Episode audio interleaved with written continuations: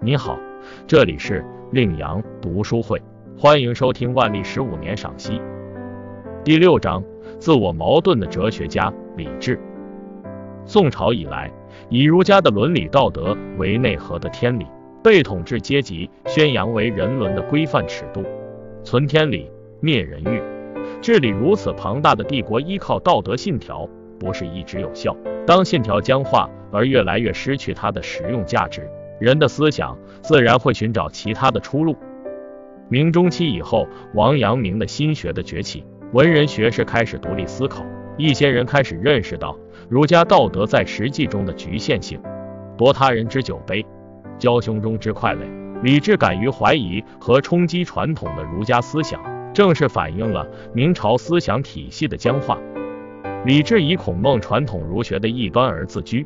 对封建的男尊女卑、假道学、社会腐败、贪官污吏，大家痛斥批判，主张革故鼎新，反对思想禁锢。李治最痛恨维护封建礼教的假道学和那些满口仁义道德的伪道士、伪君子。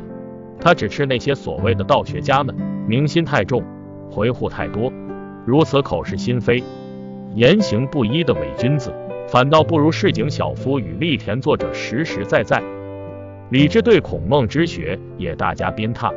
李治否认儒家的正统地位，否定孔孟学说是道贯古今的万世之论，认为不能将其当作教条而随便套用。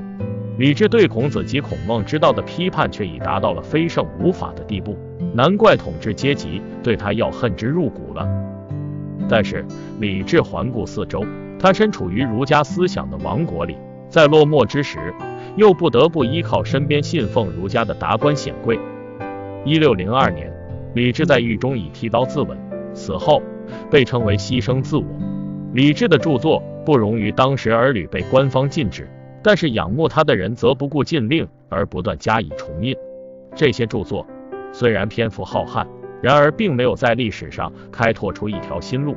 他虽然提出了问题，但是没有创造出一个自成体系的理论。所以他的一生是矛盾的、痛苦的。感谢收听，点击订阅专辑，欢迎下次再来。